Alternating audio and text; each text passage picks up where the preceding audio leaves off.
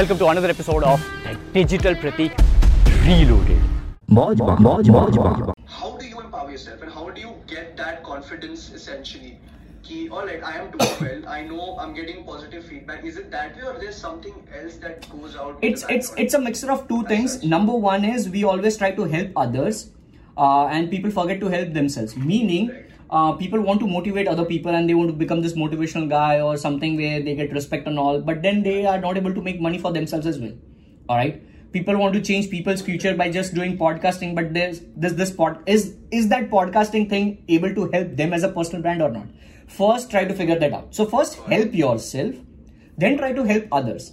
And that is equivalent to first empower yourself then try to empower others but when we talk about the business perspective try to deliver your content. Now this is with respect to the content which we put out on social media in 2021 world.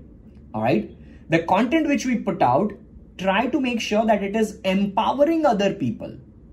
And that would by default empower you as well. When you were mentioning a couple of seconds ago that you read comments on my content and you see most of the times positivity and everything so what is happening?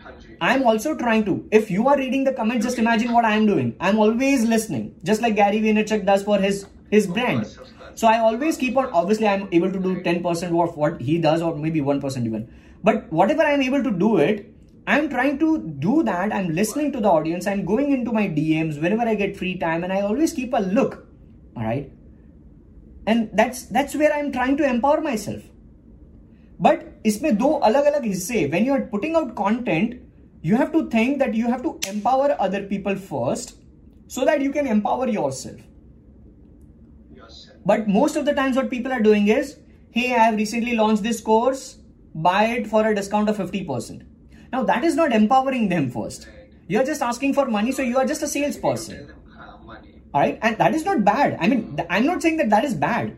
You, if you are a good salesperson, keep doing that, but then don't expect that people would respect you forever as as somebody who is not doing that and then getting respect. All right got it got it yeah you will get a respect of a great salesperson. Hitler has always got respect. Alright? But people don't really love Hitler.